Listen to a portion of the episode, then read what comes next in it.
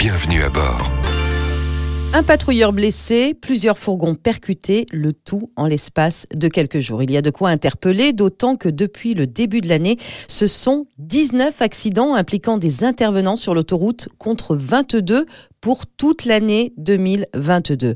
Anne-Sophie Viennot, bonjour. Bonjour Stéphanie. Alors vous êtes responsable à sécurité routière au sein du groupe SANEF. Quand euh, vous entendez ça, quand vous entendez euh, ces chiffres, euh, comment est-ce que vous réagissez? C'est compliqué compliqué euh, de voir que on travaille toute l'année pour sensibiliser et que des accidents arrivent encore et euh, c'est toujours un de trop. Même s'il n'y en avait qu'un par an, ce serait un de trop. Mes collègues ne doivent pas risquer leur vie en allant travailler. Ils sont parents, euh, ils sont époux ou femmes. Et ce qu'on a envie de faire comprendre aux conducteurs, c'est surtout pas les culpabiliser, ce n'est pas le but. Et de dire aux conducteurs que c'est de leur attention au volant dont dépend en fait la sécurité de nos ouvriers autoroutiers. Et c'est bien ça le plus important, Anne-Sophie, on le sait, c'est que bien souvent c'est l'inattention des conducteurs qui provoque ces accidents. Lorsque on est occupé à faire autre chose, que regarder la route. Forcément, nos ouvriers autoroutiers, on va pas les voir, on va moins les voir, malgré les flèches lumineuses, malgré les vêtements fluo. Donc c'est ça le plus important. C'est au volant, on est 100% concentré. On n'est pas sur son téléphone. Ça permet d'anticiper, ça permet d'éviter d'avoir un temps de réaction trop long. Partir reposer, c'est important. La somnolence au volant, ça peut aussi euh, causer des accidents. Et le conseil principal, c'est de respecter le corridor de sécurité. C'est l'obligation